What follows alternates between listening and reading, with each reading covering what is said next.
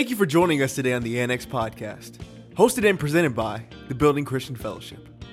At the building, we build our faith, hope, and love in Jesus by having a real, relevant relationship with Him. And what better way for us to get closer to God than to learn more about Him through His Word? We pray you enjoy this message.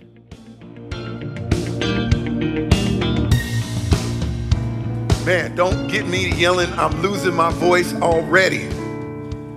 Praise God. Good morning, good morning, buenos dias a todos. Dios los bendiga.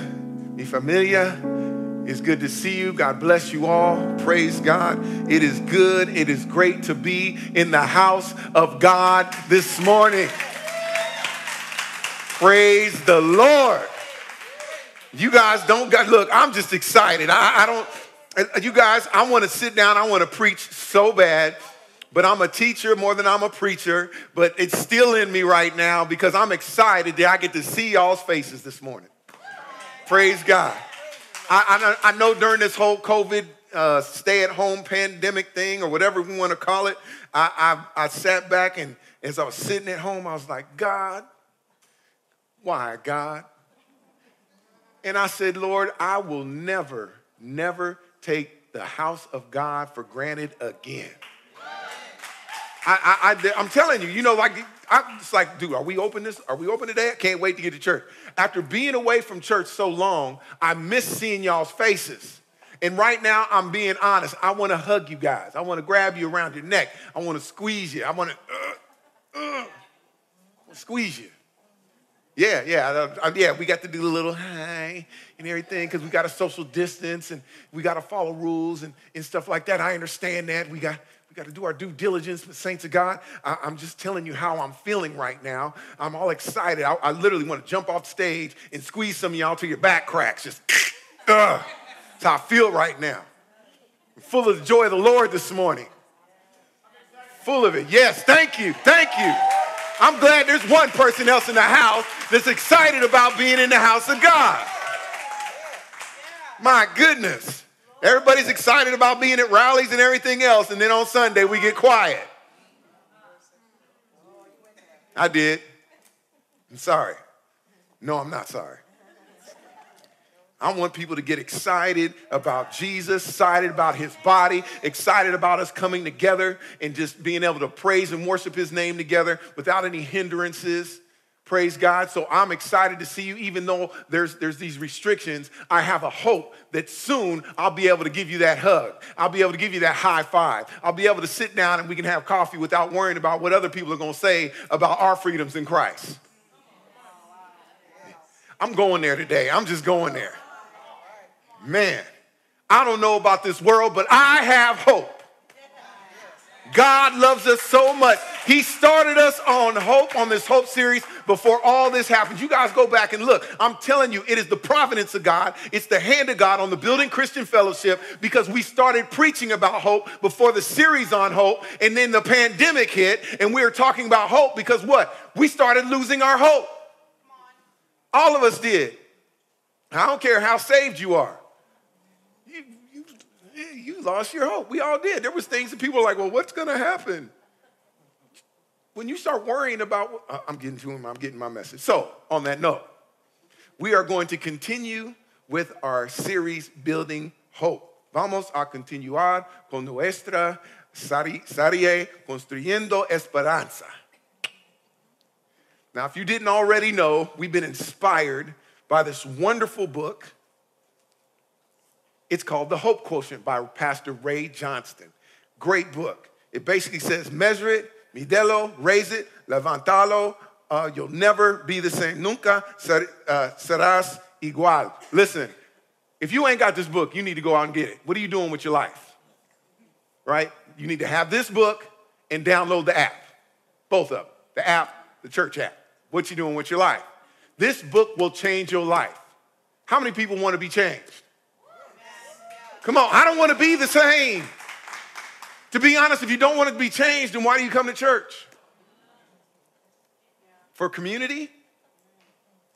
I come to church because I want to be changed. And if I want to be changed, and this is one of the things that we have a problem with Christians, and the world thinks it this way too. That's why they're calling the world fake, because a lot of us Christians use God like a genie. You know, we go, we go to the genie lamp, it's called a Bible, and we start rubbing it and go, God, heal me. God, change me. God, search my heart, and whatever's in there that's not like you, take it out. God says, wait a minute. First of all, I'm called your helper. Now, I don't know about you. Has anybody ever asked you to come to their house and help them move? No? Yeah. Oh, thanks, Fran. I mean, maybe I'll just talk to the wall. I, I don't know. People ask you to move. They say, Can you come help me move? Now, what if you go to their house and you're the one packing and moving furniture and they're sitting there? Listen, you're not helping them move, you're doing it for them. God says, I'm your helper. That means you play a part in removing the stuff out of your heart that ain't like him. I'm sorry, you didn't, you, did, I, did I just give you the real image of what God is? He's a helper. He's there for you. Now, don't get me wrong. God can do whatever he wants to do whenever he wants to do it. But his whole point is to empower his people. He says, listen, man, God, I need hope in my life. God says, okay. So I spoke to Ray Johnston's life, and he wrote this book and I, because I need hope, because I need to raise my hope quotient, because I need to make sure that I have more hope in my life, then, then he wrote this book. He says, get the book and read it so that you yourself can have more hope. You prayed to God, I want more hope. He gives you a book to read. God, I want to be free. God says, I want you free. I died for you to be free. But you're going to have to do something. Because faith without works, come on, y'all. Come on. So, anyway, here at the building, our focus has always been nuestro enfoque in the building, construyendo tu fe, uh, tu esperanza, tu amor y construyendo relaciones pertinentes y reales.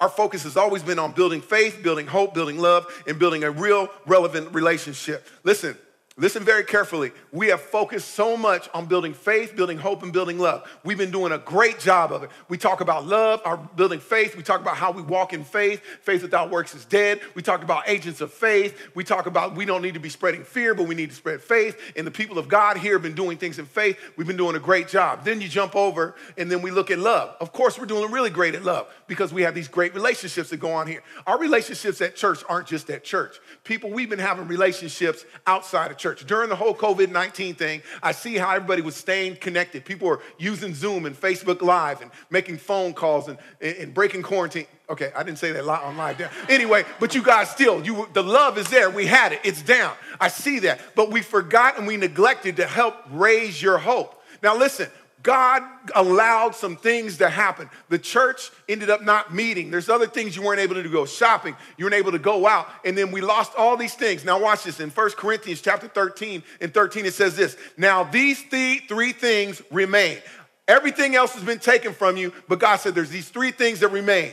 Faith, hope, and love. La fe, la esperanza y amor. He says, I left these three things for you. Now we have these three things. He said, I left you faith, you've been operating in faith. I left you love, you've been operating in love. But there's no hope. What's going on with hope in my church? Porque es importante la esperanza? Why is hope so important? I'm glad you asked. Hope is the bridge that connects your faith to love, the life you're living. You guys hear that? There's faith, hope, and love. Hope's in between. Hope is the bridge that connects your faith to love the life you're living. Esperanza es el puente que conecta tu fe para amar la vida que vives. Tough circumstances are no match for the kind of inner strength that's fueled by hope. Algunos nacien con fuerzas, inteligencia y favor. Some people are born with strength, and some people are born with intelligence and favor. La esperanza no es algo con lo que naces, but hope isn't something you're built with. Hope is something you have to get a hold of and grow. You got to get a hold of hope. It doesn't come to you naturally. Sometimes you got to fight to have hope. Mm. And when you get it, you got to hold on to it. Durante nuestra uh, sería hemos aprendido. During our series, we learned this. The single most important thing you can, can get for hope is to stay encouraged. The single most important thing for you to get to keep hold of hope is to stay encouraged. I don't know one discouraged person that has hope. You guys know anybody that walks around is like, okay, I'm gonna date myself, but there was this character on the Flintstones. His name was Schleprock. Some of y'all remember, yes. Somebody say yes. Bad luck, Schleprock. He always walked around like this. Never had any hope. Everything was miserable. Everything was bad. Watch this. Because he never had hope, people called him bad luck because he had no hope, because bad things always happen around him. And if you hung around Schleprock, you were bound to have bad things happen to you too. Mm, maybe you didn't catch that. Right? You know, there's some people that are walking around that have no encouragement, and because they have no encouragement, they don't have any hope. And because they don't have any hope, they walk around down, and you're friends with them. And guess what? Every time you hang around them, why do you feel drained? Your life is good, but when they get around, you start evaluating your life, thinking, man, my life is bad too.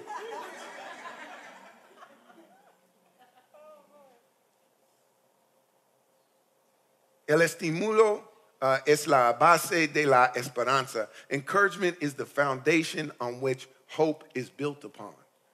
So when we're encouraged, we can start to have hope. When I'm feeling good, I'm, I'm encouraged about stuff, that I, I, I begin to dream. I begin to think about what I could be or what I could become or how what can become of this or that. If, if you're discouraged in your marriage, you, you don't have any hope for your marriage. But when something happens, when there's an encouragement that happens, when you see a sparkle, just a light in a dark marriage, if something just sparks real quick, then all of a sudden you become encouraged. And when you're encouraged at that spark, you start to think, I believe that things can get better. And when you start having the encouragement, then you start believing, then guess what? Hope comes in. And then the hope doesn't live right now, hope lives in the future. We also learn, uh, aliento no es solo para los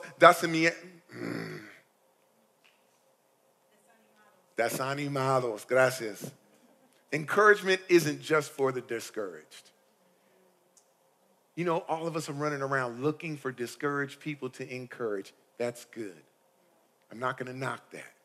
But what we have to realize is just because people are encouraged right now doesn't mean that they don't still need encouragement. Encouragement, now, just, just, just picture a ship that's a sailboat and it, a wind blows one time, and the sails catch the wind and it, and it goes for a distance and it stops. But the, why? Because the wind stopped blowing. Do you get it?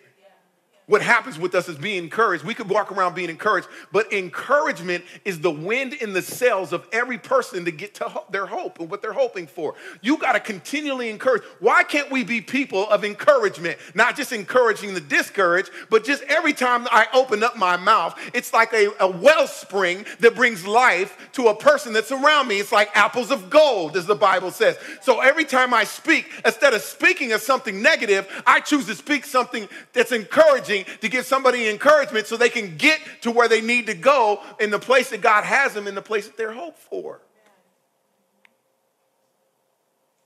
Over the, over the last few weeks, we, we heard about what is hope and what's not hope. Uh, Pastora Kaya, she, she preached about hope is the antidote. What is hope the antidote for? Hope is the antidote for all your discouragement when you're sitting around and you're discouraged, you're, you're upset, you don't think anything's going on, and you become sick. You know, you get sick in your body when you have nothing to live for. And we're looking for antidotes, drugs, alcohol, different other things. No, that's not going to give you hope. What's going to give you hope? Hope's the antidote, and Jesus Christ is that antidote. Pastor JR preached, escaping from the prison of now. So many of us are caught in a prison. We're stuck in this prison, a jail cell, and we don't even realize it because we're so used to being in it. He says, We got to escape from now. Why? Because hope doesn't live in today, hope doesn't live in yesterday, hope lives in the future. And I need to learn, I got to get out of Alcatraz, y'all. It's a place that you almost can't escape. But I can escape out of this day to today because I can hope for the future. And Pastor Donald preached about impossible hope. He talked about having hope when things, all things around us seem dark. It almost seems impossible. How can there be any hope? Kind of like the uh, apostles and the people of God when Jesus was killed. They thought their hope was gone, but they misplaced their hope. They put Jesus in a tomb. He was the hope of the world. They misplaced him. They put him in a place he didn't belong. There was a reason why it was a borrowed tomb. I, I, I could really start preaching right now. It was, a, it was a borrowed tomb because what you borrow, you only need for a minute but they didn't even understand that it would, oh, come on, somebody. They didn't understand it. They, they should have, if they just would have thought, they're like, wait, Jesus Christ, the hope of the world, the light of the world, the way, the truth, and the light. If you're the way, the truth, and the light, they can't snuff you out. So, oh, you're going to borrow a tomb. It's a borrowed tomb. It's Joseph of Arimathea. He's going to die one day. He's going to need his tomb. Okay, so you're going to borrow it because he said, if you destroy this temple, I'll raise it in three days. Nobody thought about that when he said it. He gave them hope. He said, look, if this temple is destroyed, I will raise it in three days.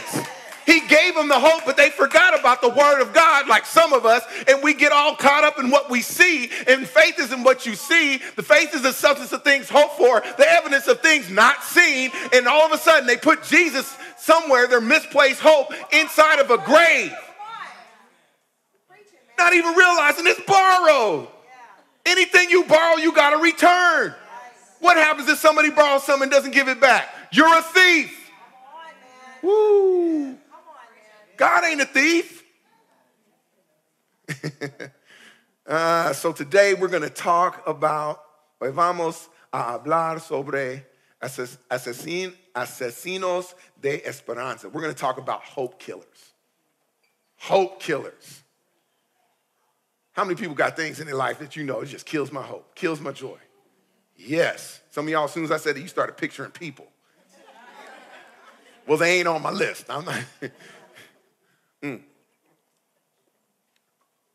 Now, if you don't know already, some of you guys are Bible scholars, but I'm going to help you guys out. If you go to your Bibles and you read chapter uh, Hebrews chapter 11, verse 1, it is called the Hall of Faith. That's just the nickname of it. Because as you go through Hebrews chapter 11, verse 1, it says, Now faith is the substance of things hoped for, the evidence of things not seen. And then it goes on and starts talking about everybody, all the men and women of God that went before us that walked by faith. They, they had so much faith in the word of God that even the things that they were promised, the things that they were supposed to get, that they suffered death, never receiving the promises on earth, but they're saying, I have a more excellent thing that I'm going to receive, and that's eternal life. Because they had so so much faith. And as we're reading about their faith, we're reading about Abraham and how Abraham had so much faith that he, he, he went to, to, to sacrifice his son. It tells us all, everything about faith. It shows us what faith looks like, it shows us how our faith should be. And then we go over to Hebrews chapter 12, verse 1, and it starts by saying this Therefore, we also. What does that mean? Therefore, we also. Okay, now they told us about all the old people of faith. Now it goes, therefore, we also. So now he's going to give you instruction. If you want to be like them, this is what we need to do. Then he says, Since we are surrounded by a great cloud of witnesses, let us lay aside every weight and sin that which easily ensnares us, and let us run with endurance the race that is set before us. Can I just break this down just real quick? I already said that this, this is what Paul, or actually it's the writer of Hebrews, because we're not sure if it's Paul or not, but the writer of Hebrews is saying, look, if you want to be like Abraham, if you want to be like the, the other children of God that had so much faith, this is what you need to do. He says, seeing that we're surrounded by such great cloud of witnesses, let me tell you something. There isn't a cloud in the sky with a bunch of people watching you. The great cloud of witnesses, what you're talking about, is the world. There are people that are outside the church that are watching the church. They're watching us to see how we're responding to trouble. Seeing that you are surrounded by such great cloud of witnesses, seeing that you are being watched by a bunch of ungodly people, uh, by a bunch of people that are looking for hope, they're watching you, seeing that you better lay aside every weight and sin which so easily ensnares you.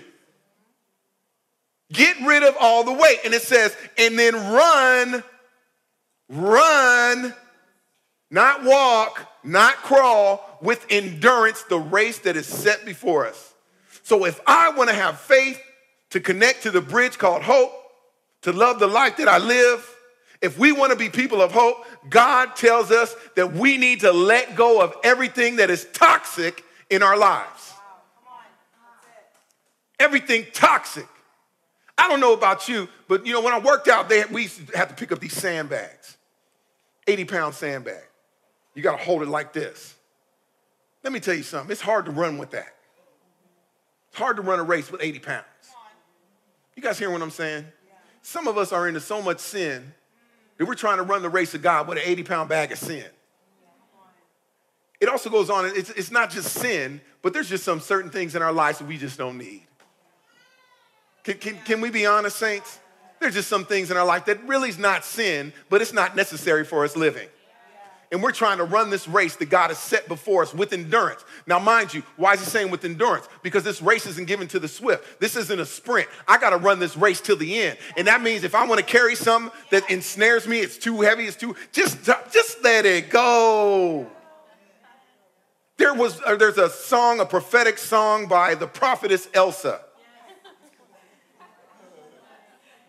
I believe it goes, let it go, let it go. Yeah, okay, you guys. Now, listen, I want to set up this message for you so you can see who's actually behind this game of Jumanji that our nation is currently playing okay? If you guys don't understand it, go watch Jumanji today. It's perfect day. It's a family movie. Watch all the Jumanjis. You'll understand what's going on, okay? Because right now you got people, there's craziness going on, there's sickness, there's villains, there's, there's everything, animals running loose in different places. We're playing a giant game of Jumanji right now. All right, you guys with me? Now, listen, man by himself is not smart enough to orchestrate this kind of mayhem that's going on. I need y'all to hear me when I say this. Man by himself is not smart enough to orchestrate this kind of mayhem that's going on. I hear y'all want to say, no, it's the Democrats. No, it's the Republicans. No, it's the House. No, it's the Senate. Oh, no, it's the deep state. No, it's the super deep state. No, it's on the dark web. No, it's on the super black dark, web. It's on one of those. No, it ain't that. I'm here to tell you guys, listen very carefully. There is a king of confusion and chaos. There is a furor of fear, and there is a designer of division, destruction, and distraction. And his name is Satan. You, he's the number two power of in creation. God and then Satan. You got, well, wait a minute, why are you giving him so much power? Because he was, he was basically second in command. He got all the strength. That, listen, let me, help, let me help you out. We cannot fight Satan on our own. That's why the scripture says, Greater is he that is in me than he. It doesn't say them, but he that is in the world. Satan is here on this world. And for me to do battle with Satan, I can't do it by myself. You ever heard that term? Is that your arms are too short to box with God? Well, guess what? They too short to box with Satan. So when you have God in you, you are able to stand strong against the wiles of the enemy. Therefore, put ye on all the armor of God. Oh, I can't, I ain't got time to get into it. You guys, you have to understand Satan is a spirit. And if we're going to go to war with the spirit, we have to use spiritual means. It's crazy, you guys. We're trying to fight something spiritual with something natural. Watch this. Second Corinthians 10 and 4 says, Our weapons of warfare are not carnal, but mighty in God. Saints, we are trying to fight. It's like punching at the air. I talked about it last week. You ever see somebody out on the street? They just walking around the street and they start fighting and swinging and you laughing at him because you're crazy. It's demonic. You don't realize it. Yeah, they got some mental illness going on, but it's demonic. They seeing things that we're not seeing. But you know what? As crazy as that looks, we're doing the same thing. Oh, yeah, I'm about to break it down for you. Listen, the Satan is trying to outsmart us and kill our hope. So we have to know his plan, his scheme, so that we won't be distracted and lose hope. We got to know what the devil's up to. The devil has, he got tactics. You, you know, he, he ran an army. He was a general. He had angels. He, he, he knows about war. He knows about distractions. Say to God, let me, let me tell you something. You know what he's doing to us? He's distracting us. We need to know his schemes. The Bible talks about how smart he is, how cunning he is. He talks about he's very subtle. He's so subtle we don't realize it. He's got us fighting ourselves. Second Corinthians 2 and 11 says this in order that Satan might not outwit us. So it's telling you, listen, let me help you out so he doesn't fool you. It says, be aware of his schemes. Don't be unaware of what he does. So if I know what his plan is, if I know what his scheme is, then when it comes in, in, in when it comes before me, I won't fall for it. Joe Louis, the Brown Bomber, greatest boxer ever to live. I don't care, y'all can say Tyson or whoever you want. Joe Louis is the, the greatest boxer ever lived. Held his belt and his title for years. And when he was asked, listen, Joe, how were you able to hold your belt for so long? Joe turns around. He doesn't say, I, you know, I stick and move. I was able to do this. He says, look, it's not that I'm such a great boxer. It's that I learned how my enemy fights. Because I know how my enemy fights, it enables me how to fight him. If you know how the devil works, if you know how the devil operates, guess what? You'll know how to fight him.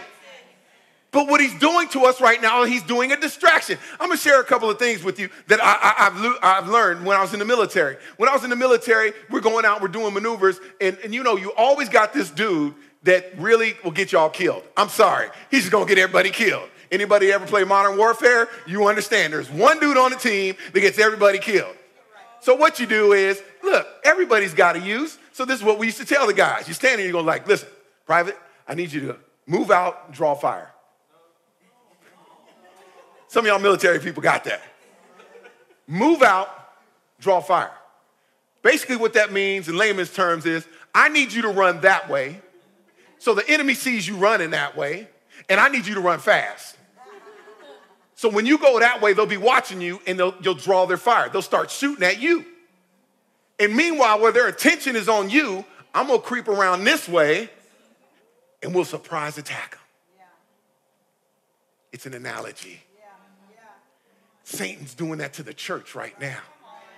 He's telling us right now, you know what? Your problem is with police. Your problem is with COVID. Your problem's with white people. Your problem's with black people. And we're running over here to fight this fight and we're doing all this other stuff. And meanwhile, while we're doing this, he's he's sneaking around and he's attacking the church. Saints, you better listen to me because his goal is to kill the hope of the church. And if he kills the hope of the church, he kills the hope of the world. Know it.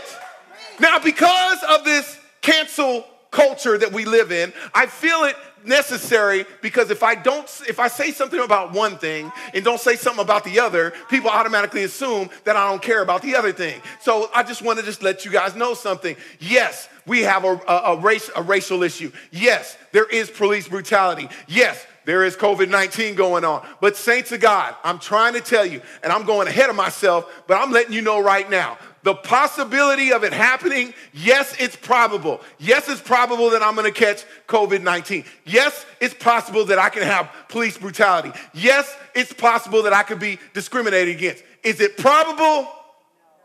It's not. Yeah, you guys are looking at me.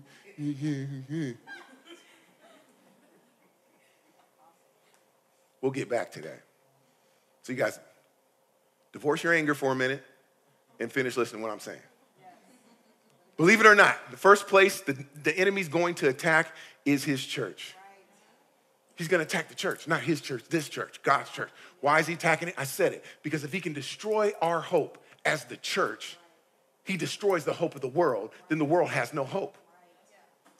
Am I talking to my Christians here today? Yes, I'm talking to Christians. I'm talking to black Christians. I'm talking to white Christians. I'm talking to Filipino Christians, Guamanian Christians.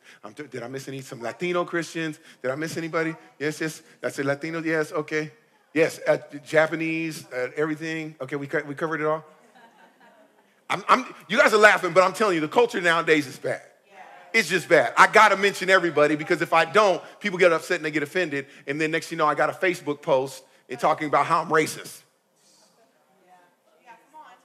I'm just being, you got churches shutting down because a pastor says stuff like, look, we're all Christians, we should be Christians first. And then they get canceled because people say Christians are, they're, they're homophobic and they're racist and they're hate, this hate speech, and they close the church down. That's the culture we live in today. So now you basically got to stand flat footed and preach the gospel and go, you know what, God, I'm putting it in your hands. I can't please everybody, but I can't please God. Listen, the enemy's goal is to use pseudo Christians. Pseudo, okay? Pseudo Christians. That means people that want to be Christian by name. I want the benefits of being a Christian. I like to say I'm a Christian, but I don't want to submit to Christ. You guys, you know, you, you know, you know what I'm talking about? You guys don't know anybody like that? Like that? Okay. I'll describe them to you. The ones that aren't connected in church, the ones that aren't all in, the ones that don't read their Bibles, the ones that are Christian second or third before they're Christian first. These are people that put other things before their Jesus, but yet they talk about Jesus. They want to rely on it. And, and, and by the way, uh, uh, I'm talking about pastors too. Yeah. Ain't just people, there's pastors. Yeah, very sad. And because these peoples are just hearers of the word and not doers of the word, they are in disobedience to Jesus Christ. And they are prime candidates to be used by the devil. See, the devil will distract you, he'll distract you by using the people of God. You, you, you guys hear me? Right here in church, because there's people in here in church that will sit back and because they get so focused on one thing, they get distracted. They're shooting at the guy that's moving out and drawing fire. And because they're doing that, you know what? Sometimes they get other guys to come with them. It's like, dude, look, look. And they start shooting. They start shooting, they shoot. Meanwhile, coming from behind, here comes the enemy. And God, I mean, the devil will use these people. And watch this. And this is how I know he uses people in disobedience. Watch this. I, this is not me making it up. I'm not making this up. Open your Bibles, you'll see it. Ephesians chapter 2 and 2. In which you once walked according to the course of this world, according to the prince of the power of the air, the spirit who now works in the sons of disobedience. So, ladies, I'm here to tell you that word sons is not, uh, it's not sexist, and, and God, God's an equal opportunity God. This means men and women. Okay? When you are disobedient, you are a prime candidate for the enemy to use you for his vices. Praise God. Now, I, want to share something real quick because over the last week, you guys, I, you know, the position I stand in, I didn't ask for it, just happens. I've been getting calls from all over the nation from pastors, white and black pastors, a lot of mainly white pastors. They're calling me Pastor John. What should I say? What should I do? I got my congregation. They're demanding that I say something. People from outside my church, people in the community which I serve that don't come to my church are saying that I got to say something about racism. I got to say something about Mr. Floyd. I got to say something about COVID-19. And these and they're not only saying that I got to say something, they're telling me what I need to be saying and where I need to stand and they're demanding that I say it, but I don't know if I should say anything. I don't know what's going on. But before I go on to that, I don't know how many people people actually saw Pastor Donald's video this week. Okay, if you ain't seen it, go on Facebook and look at it. You know why? Because I'm gonna talk to people because people are getting mad and they wanna yell out that your silence is violence. Well, uh, Pastor Donald breaks down something really good about silence. And I, and I used to complain about it here at this church because we're a quiet church. Trust me, we're a quiet church. I, am let's be honest, I've been, to, I've been to a Latino church. As soon as I get up and go praise God, everybody's like, hallelujah. They're full of fire. And I'm, I'm like, man, that's, that, that helps you preach. You know, you, you be going. But I told my wife one day, why is everybody so quiet? Why isn't anybody saying anything? You know what she told me? Because they're listening. Do you know what? There's a lot of pastors are sitting back. They're not saying anything, not because they're approving or that they're putting a seal on what's happening. They're listening. That's what we wanted. We want people to listen. Because sometimes people will be so quick to say something. I think there's a scripture about that.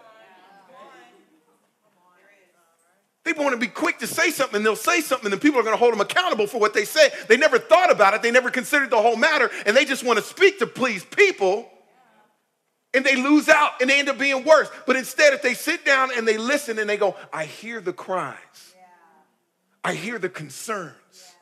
Now I know what to take before the throne so that I can hear from God so that I can turn and speak to the people about it. Because I don't listen, I got friends, white pastors that love black people, and they there's no black people in their towns. Trust me, been there. But they don't know what to do. They believe racism is a sin. They believe all that, but they don't want to speak out and be insensitive.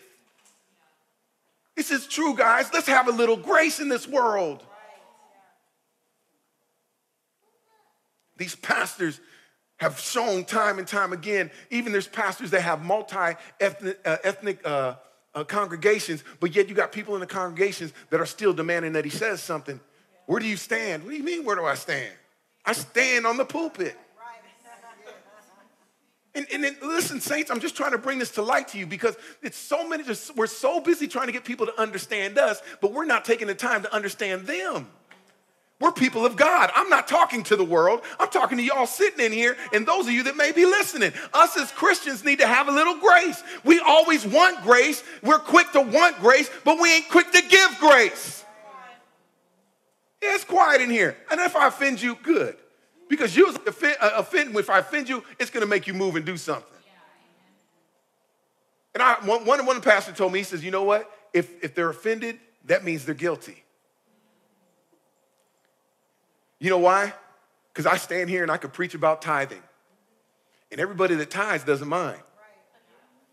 Oh, I just hit there, didn't I? Yeah. I could preach about tithing and giving, and all the people that pre that, that tithe and give, they're like, hey, amen. Come on, Pastor. Yes, sir. I believe that. I'm a witness. They'll be up there praising you. But the people that don't tithe or give, they sit back quiet.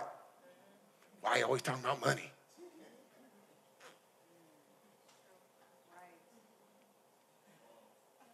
So you have pastors that are sitting in a place where if they do say something, either they said too much or they, uh, or they said too little, they didn't say what's right, and it leaves these pastors discouraged. Let me tell you something, saints. This is why this, the, that Satan uses people to go to these pastors, and these pastors get discouraged. Because if you have a discouraged pastor, you have a discouraged church. Discouraged church, no hope. No hope in the church, no hope in the world know the enemy's vices. And I was praying about this and I was like, God, what, what is going on? What is happening? My friends, these guys, these men of God, I love them. What, what can I say to them? What can I give them? And God gave me a word. And if you're a pastor and you're watching this today, and maybe you're not a pastor, maybe you're just a man of God, God gave me this word to give to you from 2 Timothy chapter 4, 2 through 5. Preach the word. Be prepared in season and out of season. Correct, rebuke, and encourage with great patience and careful instruction. For the time will come when people will not put up with sound doctrine. Instead, to suit their own desires, they will gather around them great number of teachers to say what their itching ears want to hear. They will turn their ears away from the truth and turn aside to myth. But you, pastor, keep your head in all situations, endure hardship, do the work of an evangelist, discharge all duties of your ministry. I hope that encourages you. So now let's talk about the five hope killers. Saint, let me just share something with you. Satan is trying to disarm you in this fight.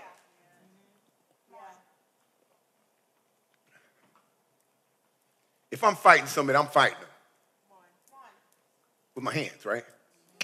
I got hands. Y'all, y'all don't want to see these hands, right? I got hands. But what can stop me from fighting and make me ineffective is if you tie my hands behind my back. And that's what the enemy's trying to do to us. He's trying to disarm us in this spiritual fight. And how does he do it? He disarms us by getting us to focus on people and not on the spirit that's driving them. He disarms us, and now we, he, we become, listen, we become pawns in his game of chess. And when you're a pawn in the game of chess, I'm telling you, he's a strategist. He knows how to play. And guess what? When you give in to what the devil is doing and what he's saying because you don't know his schemes, he knocks you off the board and it's checkmate. Yeah. Yeah. You're done. The church is done. The hope of the world is done because we're all, listen, a body fitly joined together. If we need all of us to have hope. Look, when one of you guys in here is hurting, that's why the Bible says, mourn with those that mourn, rejoice with those that rejoice. When one of you are hurting here, listen, when my stomach hurts, my whole body's affected. When my feet hurt, I, come on, somebody, when my feet hurt, I'm my whole body. My body needs to sit down for my feet. You guys hear me? My wife's back was out just last week. When my wife's back was out, everything else was working fine, but her back went out, so it caused her the whole body had to lay down and rest in order for her back to heal. I really hope you guys are catching this analogy. When there's an injury in the body, we need to tend to the injury first.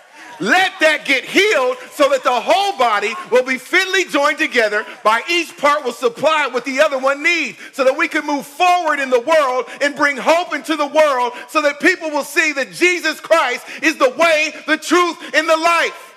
That we are living by faith, that we're not full of fear like the rest of this world.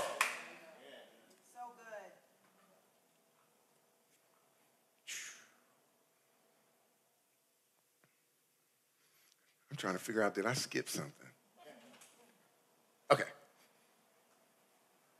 Let's talk about the five hope killers that we deal with as Christians. The first one bitterness and resentment.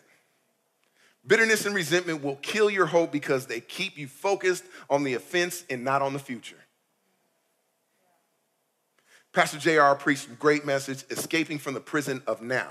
Bitterness and resentment are the ball and chain to, to keep you from moving forward to your hope in your future. Now, saints of God, I'm just here to say this ball and chain. For you men in here, stop thinking about your wives. That's not what I'm talking about. A ball and chain. Can you imagine trying to run with the ball and chain on? The, the reason why a ball and chain was to get you to stay in place it's hard to drag that ball. Keeps you from running with endurance the race that God has set before you. I just quoted a scripture that we just read, in case you didn't know that. If God commanded us to run the race, we're not going to be able to run this race with bitterness and resentment. Bitterness is so deadly, it should be put on the CDC's top infectious disease list. Watch this. Look what the, the writer of Hebrews said. Hebrews chapter 12, verse 15. He says, See to it that no one falls short of the grace of God and that no bitter root grows up to cause trouble and defile many. Bitterness is so bad that other people catch it. You guys hearing what I'm saying? Bitter people make other people bitter. There's people that are walking around have enjoying life, and a bitter person shows up and they complain and they nag about everything because this is what happened to me and, uh, and this and, and, and, and then they get you start looking at all the bad things in life instead of looking at the good things in life, and now you become bitter and you become full of resentment and you can't even hope for the future. Yes, you were hurt, you were offended. But now, guess what? Because you've been hurt and offended before, guess what you do? You're, you're, you're bitter, you're full of resentment, and then guess what? You're afraid to be hurt again. So you're so afraid to be hurt again, you walk around with this guard on, which is called bitterness. Right, right, right. Resentment. No, I don't want to have this relationship. No, I can't go there. Somebody comes up and be nice, yeah, whatever. You guys are laughing because you know people like that. You're like, God, they're describing somebody I know. Look, living in the past, that's living in the past. When we keep thinking about what was done to us, what happened to us, what so and so did to us, whatever, whatever, we're living in the past. And when you live in the past, you can't enjoy your present. And if you can't enjoy your present, there's no way you can think about the future. And guess what lives in the future? Your hope if you're too busy resenting the things that happen to you and the bitterness and, and, resentment, you cannot move forward in life. It will kill your hope. Saints of God, you cannot marry hope until you divorce your anger. Yeah. You got to divorce anger. Some, too many of us are loving our anger. too many of us like being here. They like, they like being angry. Get rid of your anger so that you can move on to your hope there's greater things ahead than what happened to you in the past. And you guys are going, Pastor, how do I know if I'm bitter or resentful? You guys are asking great questions today, by the, by the way. Look, you're probably bitter if you're jaded, you hold grudges, you struggle to take advice from people, you're jealous and never congratulate others. Mm. You have continual and recurring feelings of strong emotions such as anger when things about a specific interaction or experience is brought up. The inability to stop thinking about the event that triggered the strong emotions. In other words, you just can't let it go. Uh, feelings of regret, uh, fear or avoidance of conflict, yeah, tense relationships. Every person that you, you're around, you know, like it's like, dude, I don't even want to be around them, man. I don't want to be around them. What they did to me. Then you regret. There's regret in there. You got those feelings, feeling like when you're around certain people, like, I feel invisible, they don't never notice me. I don't feel good enough. I feel less than. You're probably full of bitterness and resentment. You got to get rid of that. Get rid of the bitterness because if you don't, somebody else is going to catch it. it's like a, it's like, listen, guys, bitterness is like a hand grenade. The, the enemy says, if I can get one bitter person in church, I'm gonna. If you watch an explosion happen in slow motion, it starts off small, but it goes and it grows and it grows and it grows and it affects everything that's around it. That's a bitter person when a bitter person enters into a congregation and he doesn't deal with his bitterness, as it says there in Hebrews, that, that, listen, it says, be careful that you don't fall short of the grace of God. So people that are bitter and resentful are missing, and they're missing out on the grace of God. They come in and they blow up, and people around them start getting bitter and resentful too. Did that person do that to you? You know what? Somebody did that to me in my life too. You know what? Yeah, I'm angry. Now you mad about it. Second hope killer, worry and anxiety. This is another condition as a result of fear. We tend to worry and be anxious about things that could happen. Can I, let me read that. This worry and anxiety is another condition that is caused by fear. We tend to worry and be anxious about things that could happen. Possible, yes. Probable, no. Possible, yes. yes. Probable, no. let's try that again. Possible, yes. Probable? Yes. Let me write, read to you what Ray Johnston says in his book. He says, Worry is utterly worthless. It can't change the past, it can't control the future. All it does is make you miserable today. Worry has been connected to high blood pressure, heart trouble, blindness, migraines, thyroid malfunction, and a host of stomach disorders. People who don't know how to fight worry die young. You're worried about dying young or dying early, but because you're worrying, you're going to die anyway. Did you catch that? Worry does not empty tomorrow of sorrows, it empties today of strength. Saints of God, over the past few months, and I'm going to address this, and this is where you guys are going to get angry with me. But it's okay, because this house is full of grace. Amen?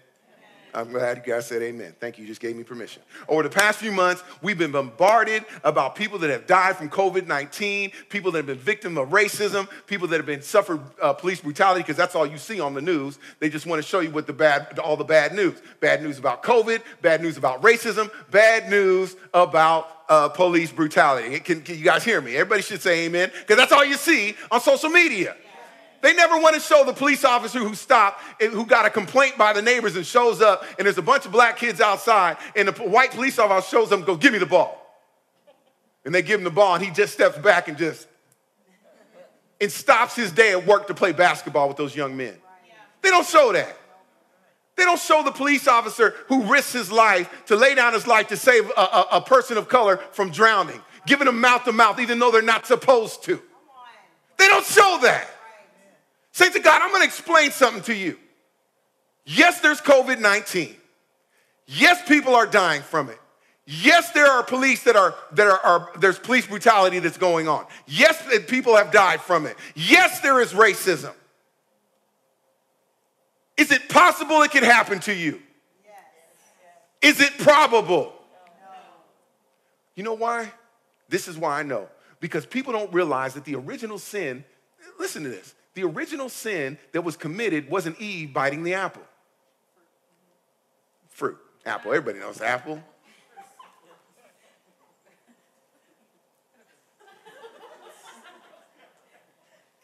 She bit the fruit. Maybe it was passion fruit, right? Anyway, that wasn't the first sin. Watch what I tell you. Her first sin was covet- covetedness. Watch this. God says to, to Adam, He says, Listen, from any tree in the Garden of Eden, you can eat freely of. But do not touch or eat from the tree of knowledge and good and evil. So you can have over a thousand trees, thousands of different fruits. You can eat over a thousand different fruits. But there's just one that I don't want you to touch. You guys catch me with this? You guys catch me? There were a thousand good things, a million good things going on, but for some reason, she wanted to focus on the one bad thing she couldn't touch. And she wanted to have it. because she was said she couldn't have it. This was the first sin. This is the thing that's going on within men today. We are so focused on the one COVID case. We're so focused on the one bad incident with the police. We're so focused on the one bad incident of racism that we don't see all the good that's going on in the world today. We don't see it. We're blind to it, saints. Because we got that same thing Eve did. We're looking at the bad thing. Yes, there are some bad police. I said some, but most of the police, the majority of the police are good people. COVID 19, it's out there, it's killing people, but there's more healthy people than there are sick people. Yes, there's racism out in the world. Yes, it's out there. People are being discriminated against. But I'm here to tell you there is more love going on than hate. But if we are distracted in looking at the guy that's moving out and drawing fire, we will be subject to the attack of the enemy. We are not aware of his vices. He is coming around the corner, y'all, and he's gonna get us. And we're gonna say, where did that come from? I never seen that coming. What happened? Uh, we're going to be doing all that crazy stuff when God warned us. We say that God is good. And if God is good, that means he's bigger than anything that's bad. So why are we focused on the bad when we should be focused on God? I look towards the hills, with cometh my help, for my help cometh from the Lord. I'm going to look at God all the time. He's bigger than anything bad happening. And the problem is when I keep looking at the small stuff, I get I, I, I, get focused on it. This is what Eve did, and I don't think it happened in a split second. I believe once the devil whispered in their ear, I think with the there was a, a Hebrew name for, for, uh, for Satan at that time. I think it was called media. Oh, okay, anyway, you'll catch that later. Because the media is the one that gave her what to think about. The media wanted to try to change the way she thought. Because God gave her how to think, but the media, I mean, the devil turned around and tried to tell her how to think. And basically said, listen, you know, look, God didn't really say that you couldn't eat from this, did he? You know, take a look, you know, you can eat from any tree. This isn't this any? So her focus started getting on what she couldn't have. Her focus became on the bad thing. And I believe days she sat there like, hmm, hmm, hmm, yeah. Yeah, it, you know what? That tree is good for eating. It didn't happen automatically. But when she got focused and kept focusing, watch this, and kept focusing, she started agreeing. And she got an agreement with the media, I mean, the devil, and then started started believing what, what she heard and then she was convinced in her spirit. She, she came agreement with what was said not by god but by some other entity. And as she saw it she wanted to partake in it. She started moving towards what god said stay away from. Do you know god says do not love this world or anything else that is in it for the love of the world is not of the father neither can it be but we get focused on these things and we forget about all the good stuff, the stuff that God has ordained, the stuff that God has his hand on. We're focused on the one thing that we can't touch, the one thing that we're not supposed to even look at. Saints of God, we're focused. I said we're focused on it. God didn't say don't look at it, He just said don't touch it.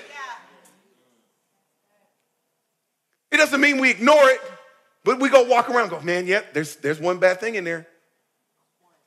There's one that one one. Can somebody say one? one? There's that one bad thing. There's that one minute, but there's a thousand good. Saints, I need you to get this in your spirit.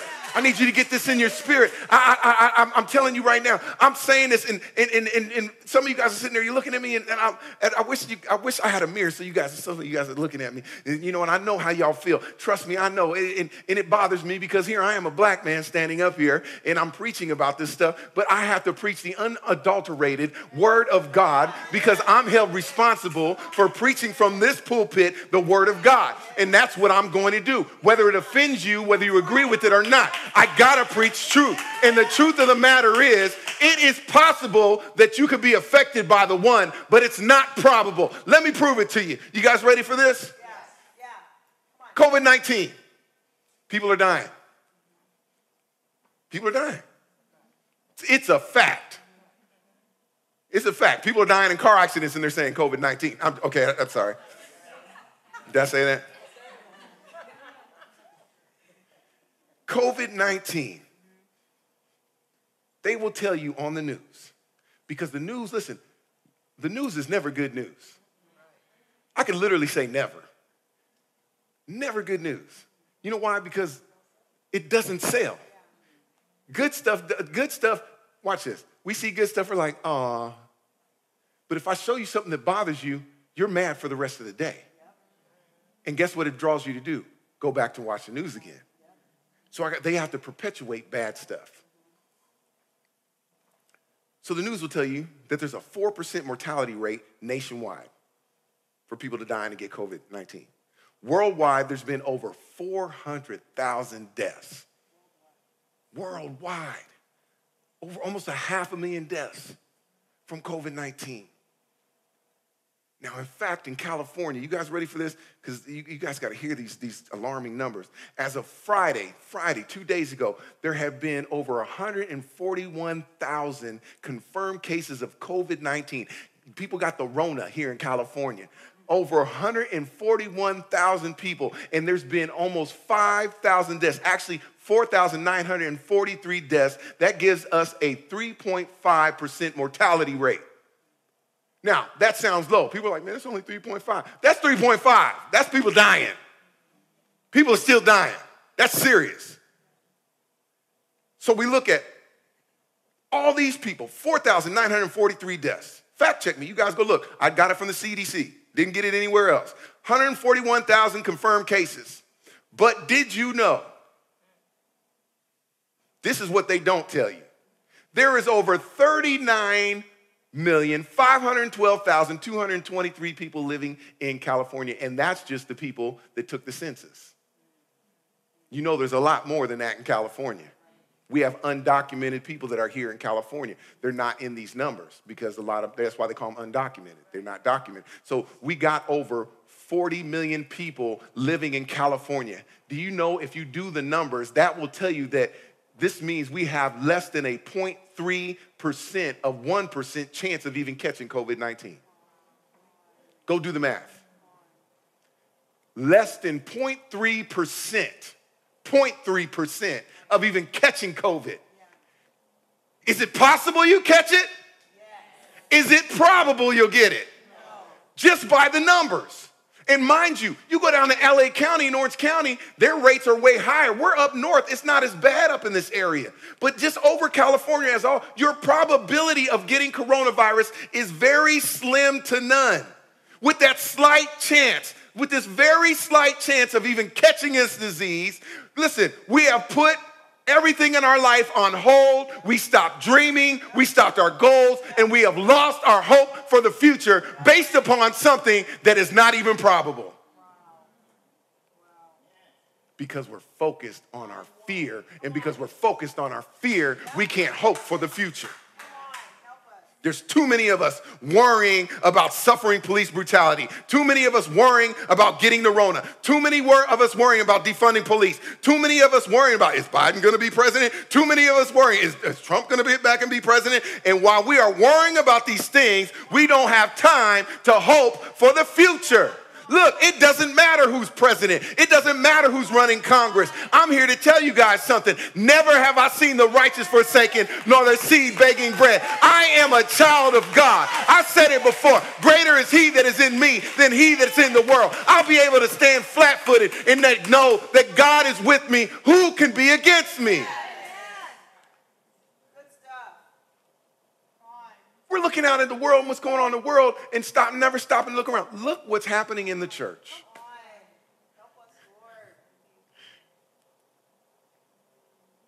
You can't have hope for the future when you're so worried about today. Look what Jesus said about worrying, Matthew 6, 31 through 34. So don't worry about, don't worry saying, what shall we eat? Or what shall we drink? Or what shall we wear? For the pagans run after these things. You know what a pagan is? People that don't believe. They chase after these things. And your heavenly Father knows that you need them. But seek first the kingdom and his righteousness, and all these things will be given to you as well. Therefore, don't worry about tomorrow, for tomorrow will worry about itself. Each day has enough trouble of its own. Saints of God, we have to learn 1 Peter 5 and 7. Cast all your anxiety, cast all your cares on him because he cares for you. I said this last service because I just want you guys to understand something. I, am a father and I have children and I love my kids dearly. And when they have cares, when they have concerns, when they have fears, guess what? I care about them. Yeah. My kids come to me and they're like, eh, Dad, Dad, Dad. Well, especially heaven. Dad, Dada, Dada, Dada. And there's a, there's a spider in my room. Kill it. Come on, baby. So I'll walk in the room with her. Where's it at? There it is. I'll get her a piece of tissue, kill it.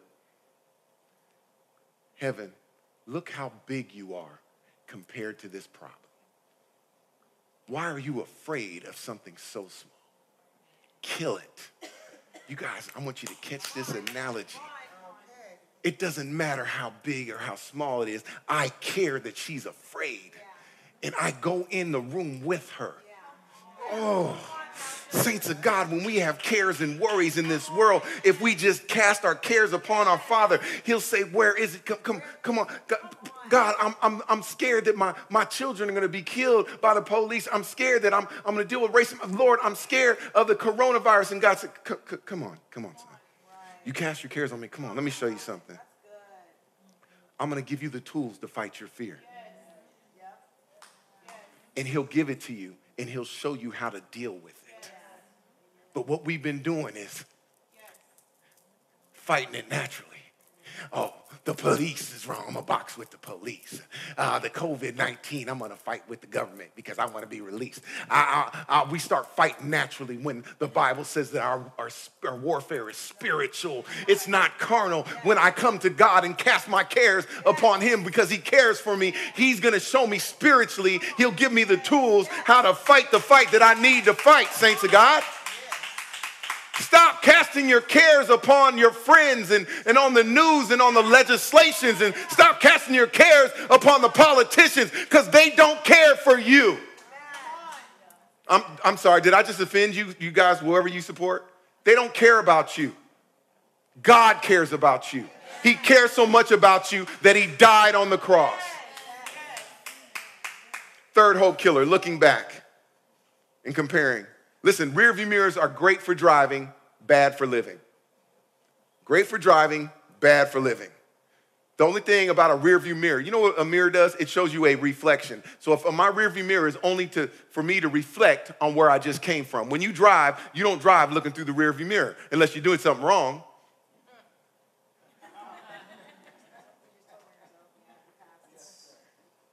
Exactly. It's my past. I only use it as a reflection to look up and reflect on where I just came from. If it had not been for the Lord that was on my side, I would have perished. I, I, reflect. I just go, man, look where I came from. That's what a, a, rear view mirror is for. But there's too many of us right now that are so busy looking at things in the past. I wish that didn't happen to me. I wish I never met him. I wish this never happened. I wish I never did that. Listen, you guys got to get out of that. Some of us spend too much time looking back and saying, I wish this didn't, didn't happen to me. We need to get uh, unchained from our past so that we can get towards our future. Because if we stay chained to our past, our future gets cloudy. Do you know why people run and you know you, there's traffic up ahead? Because people are too busy looking in their rearview mirrors or doing other things, looking where they ain't supposed to be looking. And when something in front of them stops, they can't see where they need to make a, a, a turn or hit the brakes. They run in the back of somebody. That's the same thing in your life.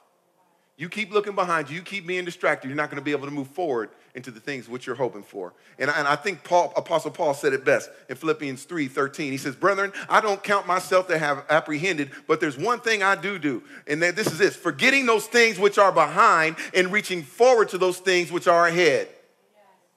Paul said, I'm not worried about what happened. You guys understand what Paul did in his life? Paul says, I was the sinner, I was the chief of all sinners. Paul killed Christians. But there's one thing that he knows how to do to forget about the wrongs and stuff that he did in the past, and I'm gonna press forward. I'm going forward. Saints of God, that's what we gotta do as Christians. All of us that are in Christ, so that we can have hope, we need to forget about the dumb stuff we done in our, in our past. And we need to press forward. I, I wish I had one person in here that just would give God a praise that your future is greater than your past. Hallelujah.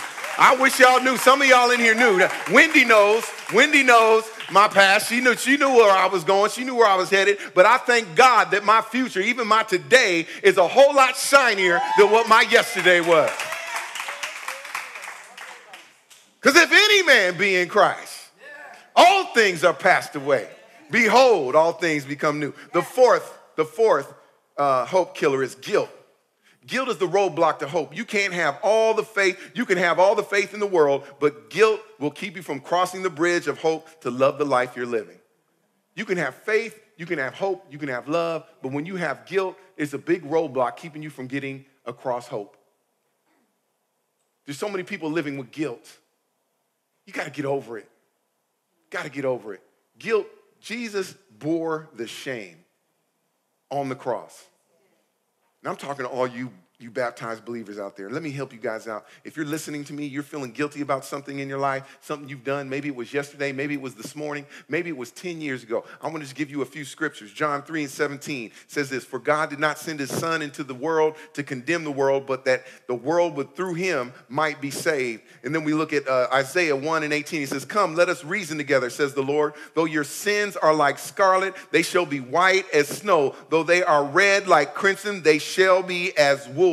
First John 1 and 9 says, If we confess our sins, he is faithful and just to forgive us of our sins and to cleanse us from all unrighteousness. Hebrews 8 and 12, for I will be merciful to their unrighteousness and their sins and their lawless deeds I will remember no more. Romans 8 and 1 says this, there is therefore now no condemnation, no guilt to those who are in Christ Jesus who do not walk according to the flesh, but according to the Spirit. Saints of God, this is what you need to know that God is not against you, that God is for you. And if we are in Christ, when we have faith in Christ, we are a child of God. And as sons and daughters of God, we need to know that our Father forgives us if we repent.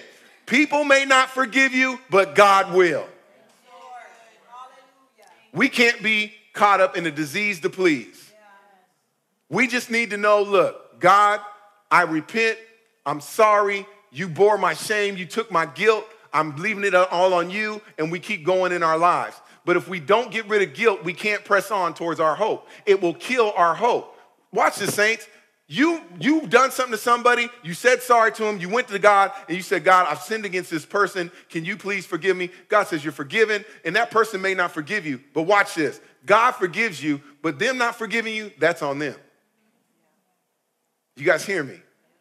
Because we get so caught up in going, I need them to forgive me. You know, you don't need them to forgive you.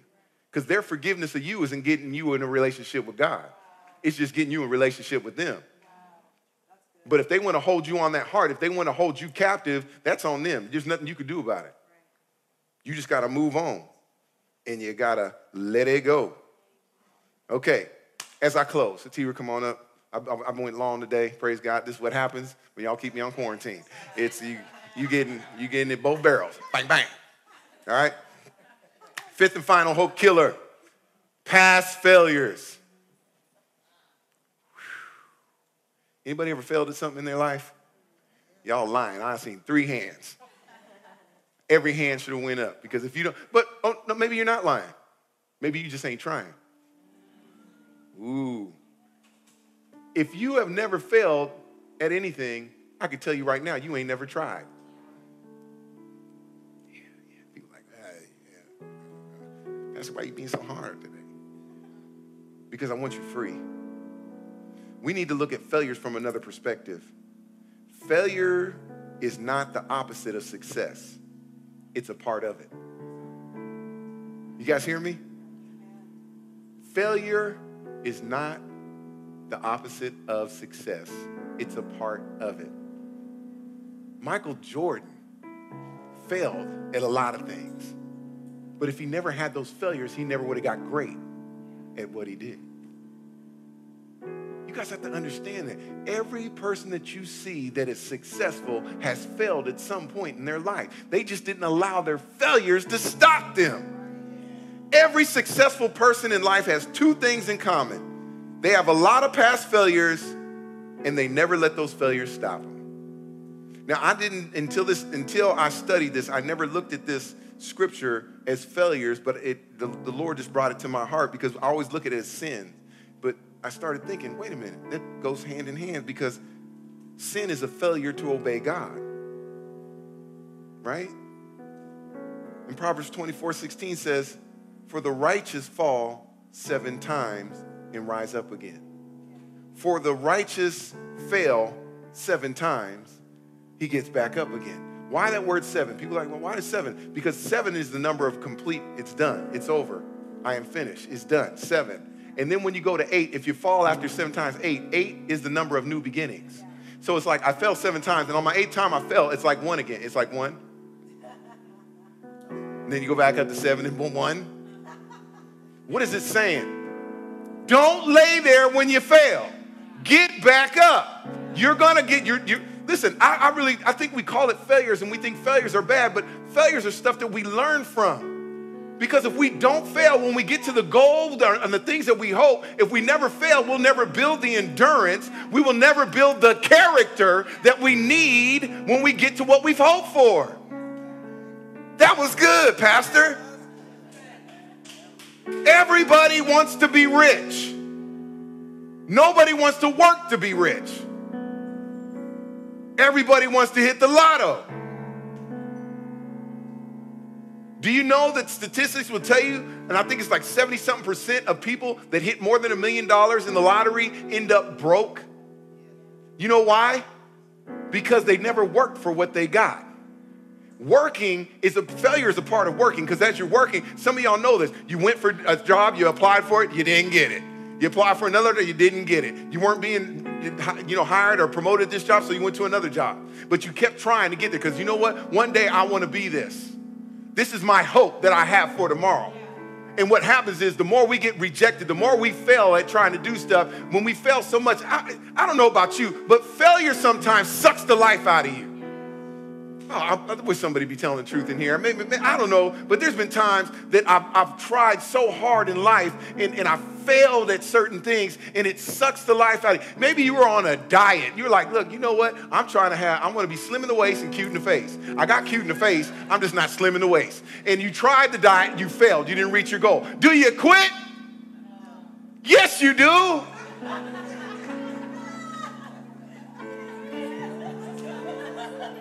You put it off.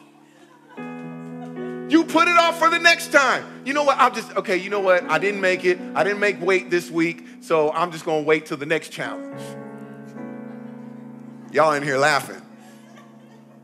And that next challenge never comes. Because you know, tomorrow never comes. Tomorrow's always coming, it never gets here.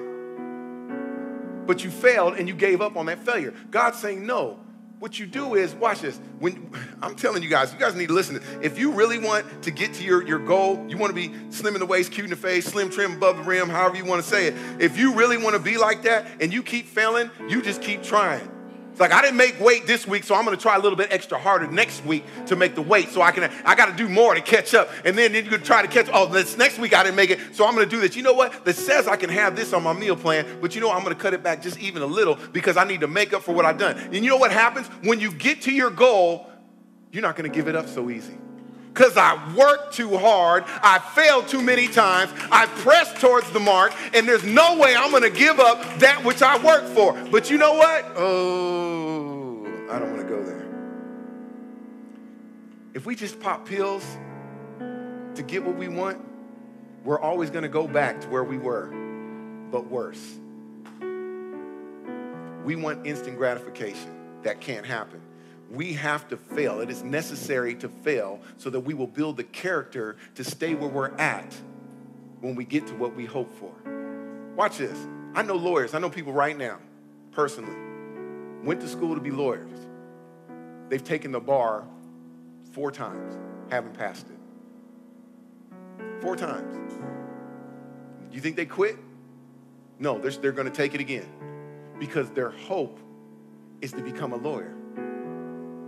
You guys with me? You go ask a lawyer right now, how many times you take the bar? I bet you most of them haven't taken it just one time. I'm sure you'll find some. But there's a lot of them go, no, I took it plenty of times. The thing is, they never gave up. The Series 7. Series 7 for people to do trading, stocks and stuff like that. You got to take your Series 7.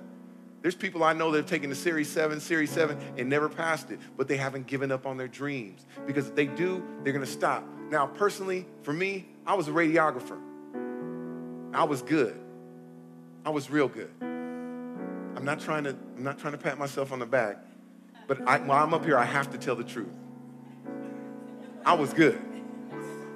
I had doctors specifically wanted me when it came to CAT scans, when it came to certain views and stuff like that. They wanted they wanted John Butcher. I did let John take this picture because I know he'll give me what I want. I was really good. And this is when I was in the military. I didn't have to take the National Registry, which is the ASRT, because I was in the military. I get out and, and then now I got to take this test. I get hired with the VA. The VA gives me three months three months or something like that. You got to pass this test. So I'm like, okay, no problem. I'm good because I'm real good at what I do. But I found out I'm not good at testing.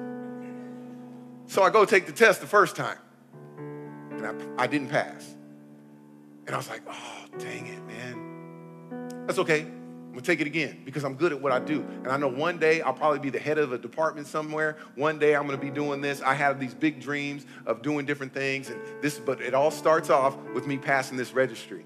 I had a hope to become uh, the, the head tech at, at wherever I was gonna work. So then all of a sudden, I go take the test again and I did worse the second time.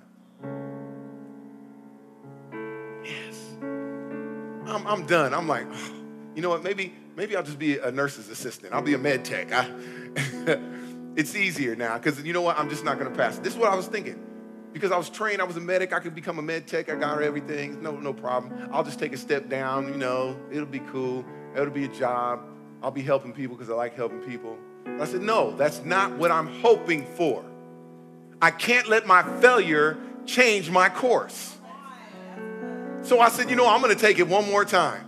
And I studied and I did everything. And what do you know? I went and took it. Now, mind you, this test is a very long test. It was over four and a half hour test, sitting in one place. You got to empty your pockets and do all that stuff when you go and you sit down. You guys know the kind of test. And you sit down and you take the test. And I took the test and I got a 75.3. It, you had to get a 75 to pass the test. And I passed the test, y'all.